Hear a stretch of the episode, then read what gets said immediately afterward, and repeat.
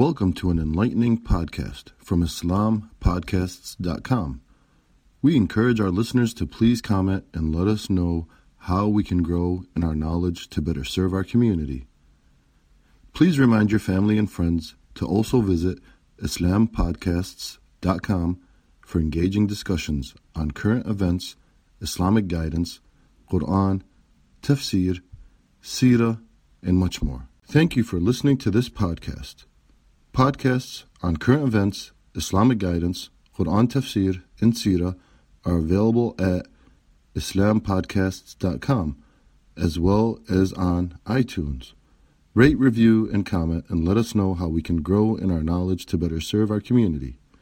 Please subscribe, share, and tell a friend about IslamPodcasts.com, as well as rate, review of iTunes.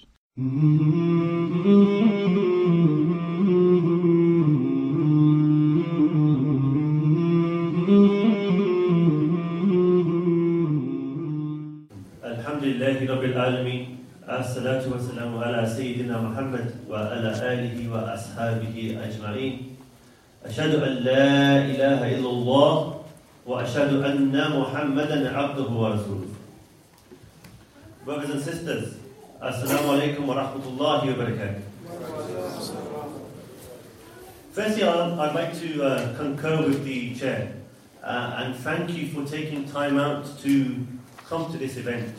And mashallah, it's a very nice day today. It's probably a nice day to take the kids to the park and something like that. Uh, we've taken time out to attend uh, a Know Muhammad event. Uh, so may Allah subhanahu wa ta'ala reward you for taking that time out. Um, I've been invited to uh, discuss my journey to Islam, some of the factors and the rationale which resulted in me making a decision which to some extent changed my life. Um, but before I begin with my story, I would like to add a small disclaimer. Because I've been to some revert talks before, and they're quite exciting.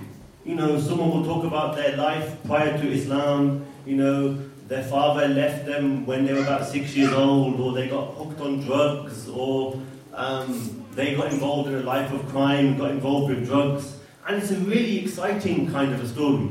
Um, and you get sucked in, it's like you want to find out what happens at the end. You know, someone who shows courage in the face of adversity. Um, my disclaimer is, to be honest, my story isn't um, that exciting. Or um, I don't think it is anyway, yeah? I'll let you be the judge of that. Um, because I was born in an ordinary house with normal two parent family uh, in an ordinary town, if Coventry could be considered as uh, um, uh, like, like that. Um, and I used to live, um, I spent most of my life living on a street called Church Street. You know, it's a very apt name for a street, Church Street, um, because it's a small street, but at the end of my street there was a church. So, you know, it makes sense to, for it to be called Church Street. But behind that church, there was another church. And behind that church, there was the masjid. Right opposite my house, and I'm talking about right opposite my house, was the Gurdwara. Behind the Gurdwara, there was the um, a Polish church. Behind there, there was a mandir. And there was another church, another masjid, all within about five minutes walk from my, um, from my house. So, like I said, it's a, it was almost like it was a place of worship. Church Street was to some extent. Um, but I think the weird thing was, um, was that although I had all these places of worship uh, within walking distance from me, religion didn't really play much of an important um, role in my life. Um, I don't think I had any real firm belief in the existence of a creator. I think in reality, what it was for me was that I probably didn't eat beef, or at least I didn't bring beef in the house. And if you ask me who I was, I would say that, well, my parents are Hindu, so most likely that is what I am as well. So I'm just living life like anybody else would live life in a secular society. You just want to enjoy yourself, you just want to um, have a bit of fun. And as you're growing up, you start to experiment a little bit. So, you know, one time you comb your hair from that side, Next time you'll be combing your hair from the other side. Um, you'll probably listen to different kinds of music. You'll wear different kinds of clothes. And really, what you're trying to do is you're trying to carve out for yourself an identity. I think by the time I got to sixth form, my identity was quite clear in my mind.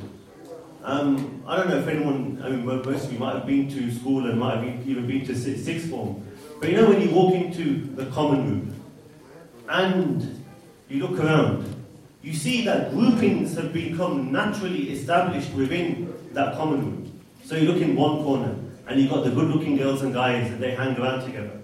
You look in the other corner and you've got like, you know, your nerds and your swats that are always studying they've got their nose in the books and they're the ones that are doing A-level physics and A-level maths and things which were beyond um, the majority of us. Then you've got your other corner. And in that corner, I think it's, um, I can't find the word, but when I was growing, growing up, it was Blur and Oasis. So they were into the Blur and Oasis, the, um, I, don't know what, I don't know what the word is, but they have a certain look about them. Um, you know, they grow their hair long, their clothes are a bit loose and scruffy, kind of, um, is the word that kind of comes to mind. And then in the other corner, you've got your Asian crowd. And the Asian crowd is like, you know, mostly Sikhs and Hindus, a few Muslims thrown in the mix as well.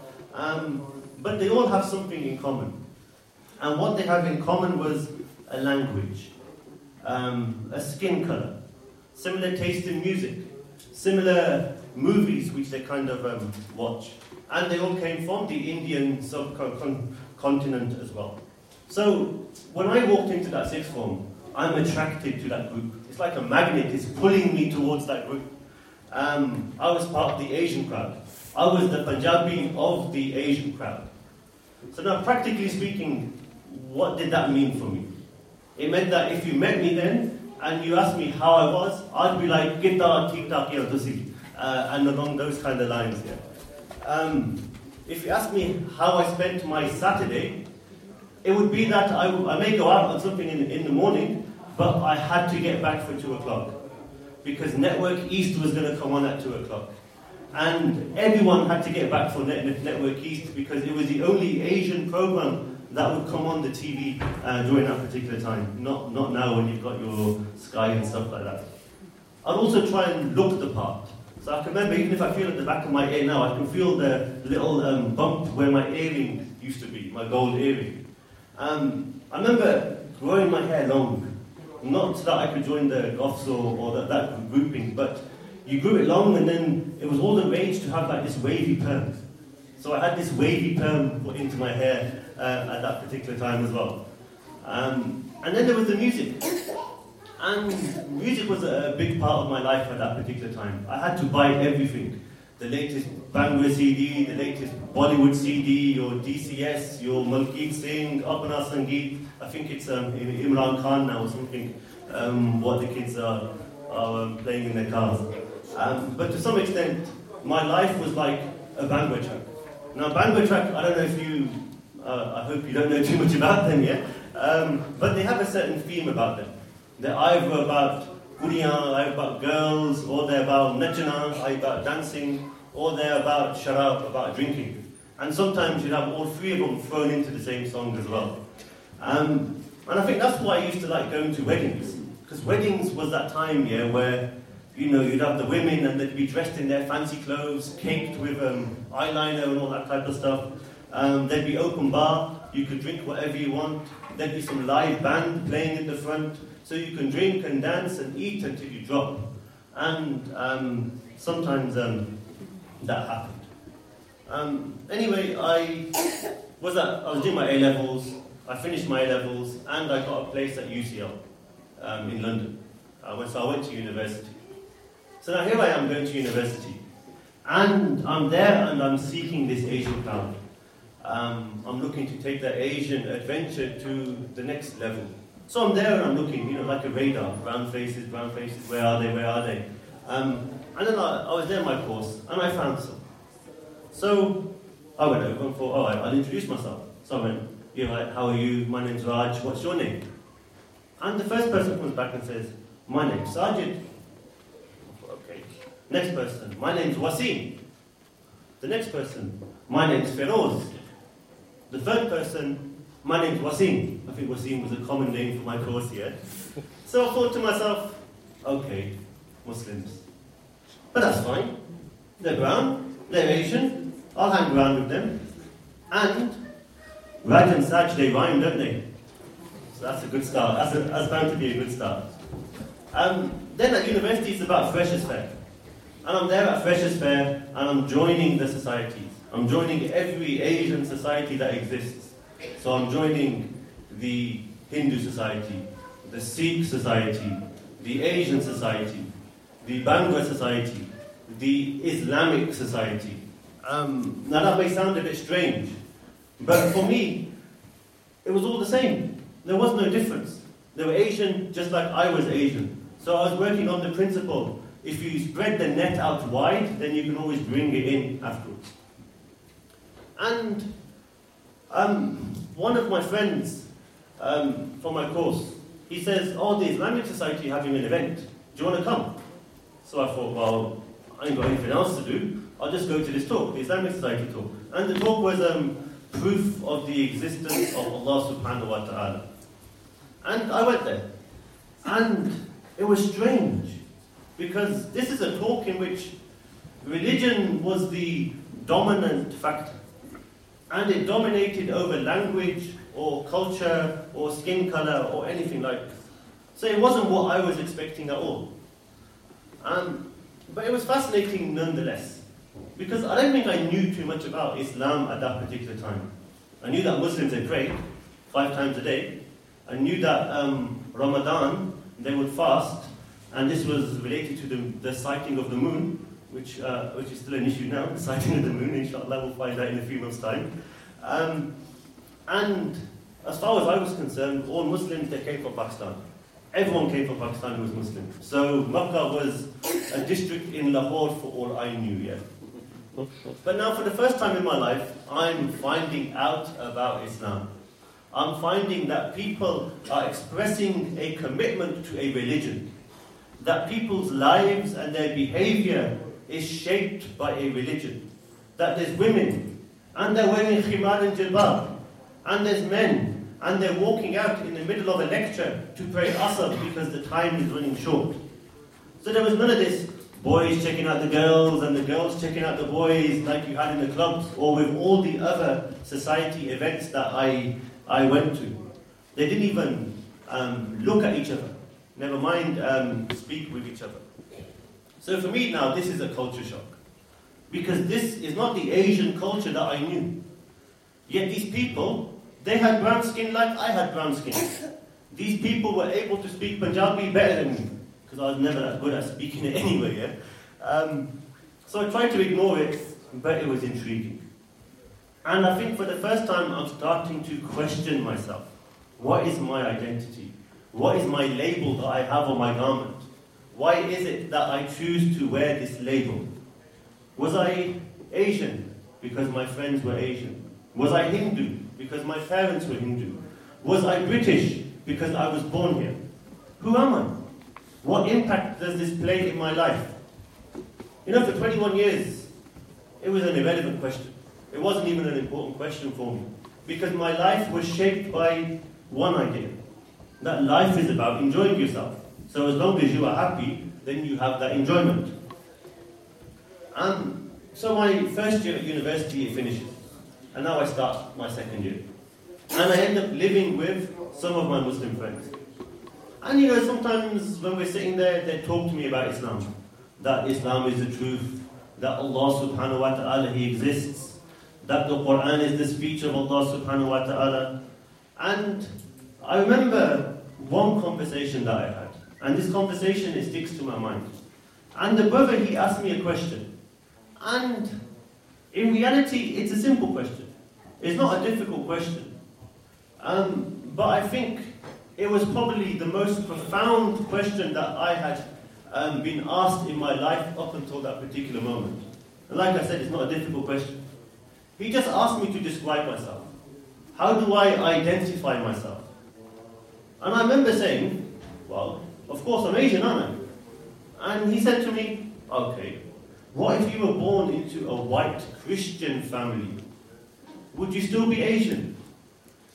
And I remember sitting there thinking, he's right. He's, he's onto something here. What if I was born into a different family? What if my skin colour was different? Then when I walked into that sixth form, which grouping would I have gone into? Granted, I still wouldn't have gone with the good looking boys and girls, but would I have been attracted like a magnet to that Asian crowd? Would I have found myself into a different grouping? Which grouping should I belong to? This was something that was going on in my mind at that particular um, moment. By chance, I happened to be born into an Asian household. So my life was all about um, um, GT Road and, and, and the like here. Um, but what if I was born into a white Christian family? My life could have been so much different. I may have been sitting in a room having a discussion in an EDL meeting about how to cleanse these areas of Asians and blacks. What was my identity? Should it be shaped by the colour of my skin? Should it be shaped by the place where I was born? Things that I had no control over? Or should it be shaped by something much more deeper?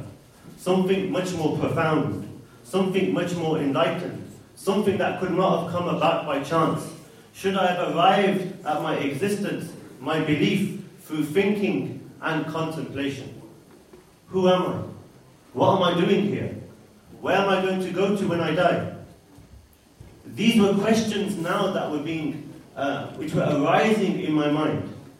And what I found was that Allah subhanahu wa ta'ala, He addressed these questions.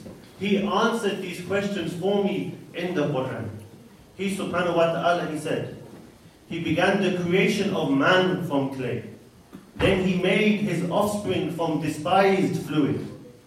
Then He fashioned him in due proportion, breathed into him the soul, gave you hearing, gave you sight, gave you hearts, yet little thanks do you give. So Allah subhanahu wa ta'ala here, He addressed my question, where did I come from?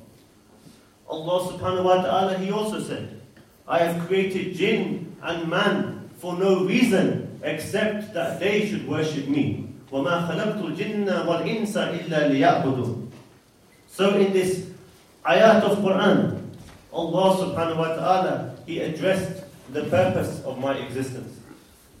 Allah subhanahu wa ta'ala, He also said, Allah gives you life, then causes you to die. Then He will assemble you on Yawm al-Qiyamah upon which there is no doubt. But most of mankind, they know not. So Allah subhanahu wa ta'ala, He also addressed what would happen to me when I die. So irrespective of my birthplace, irrespective of my skin color, irrespective of my language, Allah subhanahu wa ta'ala, He created me. And Allah subhanahu wa ta'ala, He created me to worship Him. And that after I die, I will be brought back to life again.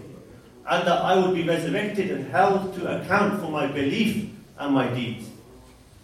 And brothers and sisters, that's the case for all of us who sit here today. And that is the case for the millions upon millions that have come before us. And that will be the case for the millions upon millions that may come after us.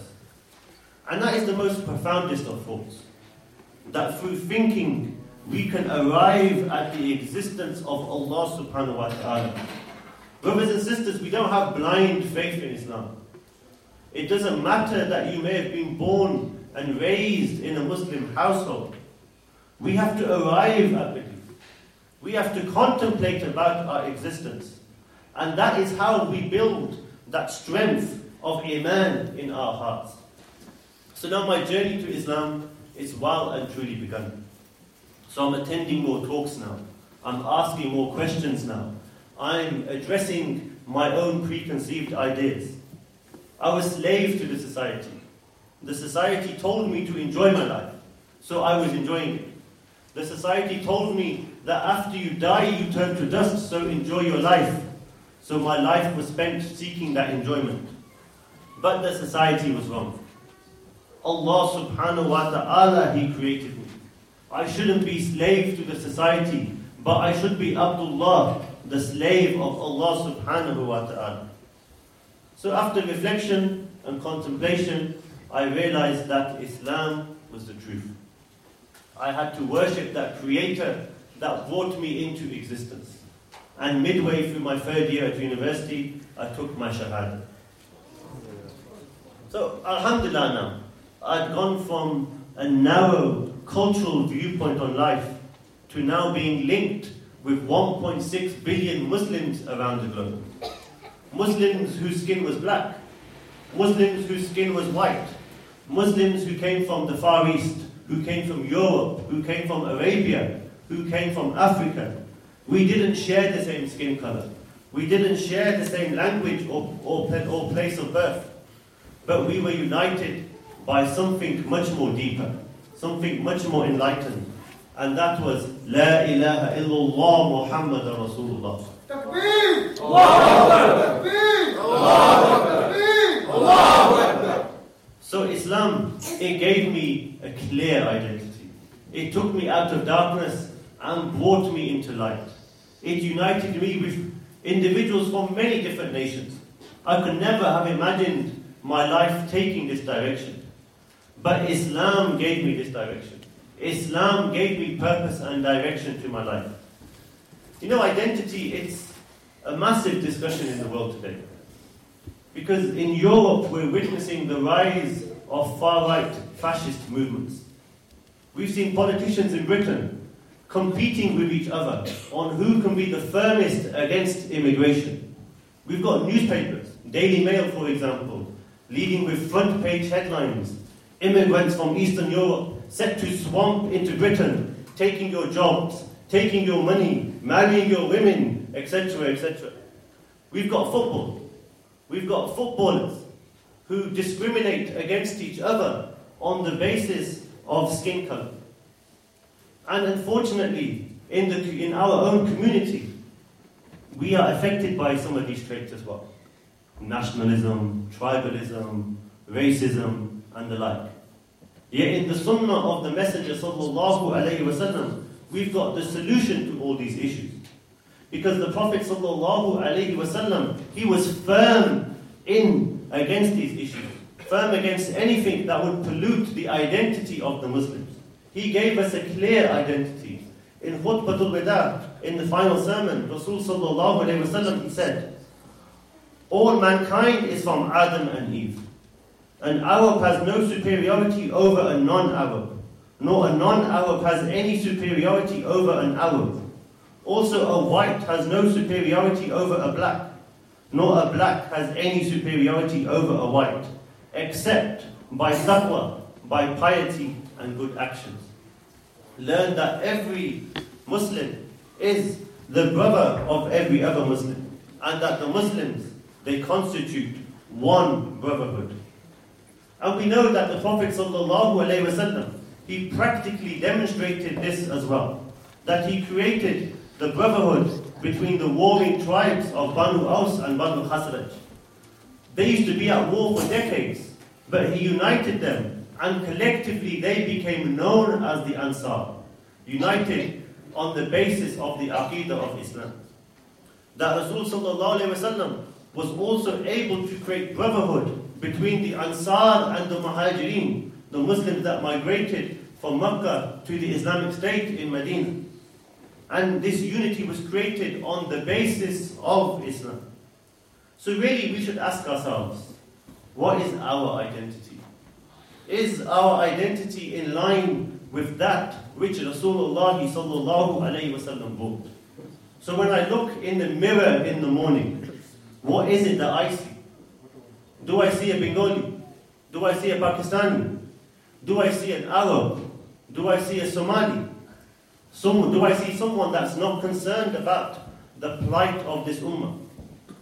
Do I see someone that regards himself as British born and bred, who shows loyalty to Queen and his country above Allah subhanahu wa ta'ala?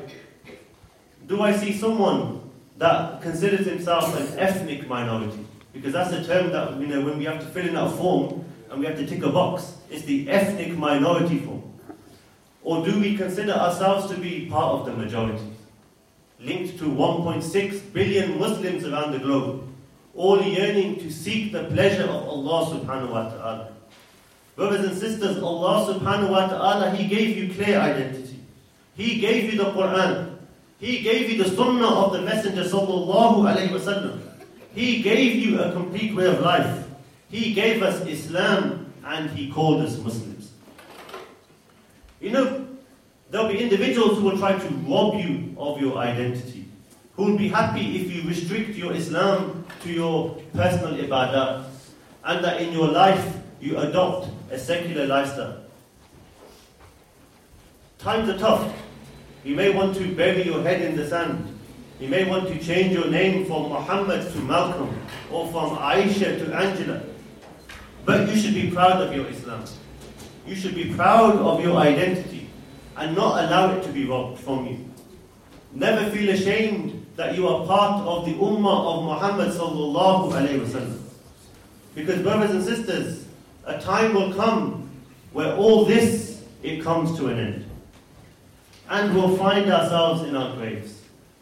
And the questioner will come.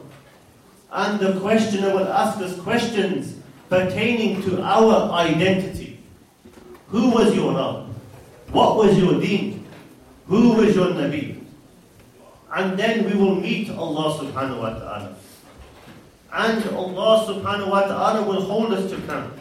He will judge us.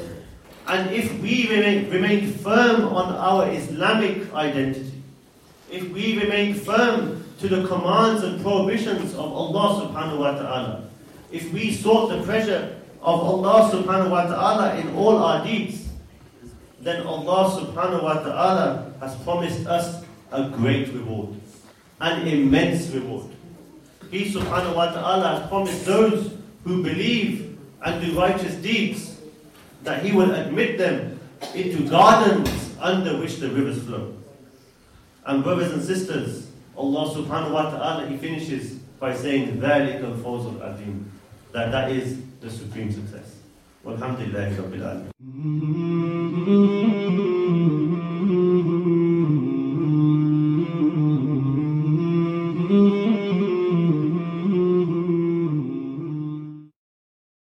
Thank you for listening to this podcast. Podcasts on current events, Islamic guidance, Quran tafsir, and Sirah are available at islampodcasts.com as well as on iTunes. Rate, review, and comment, and let us know how we can grow in our knowledge to better serve our community. Please subscribe, share, and tell a friend about islampodcasts.com.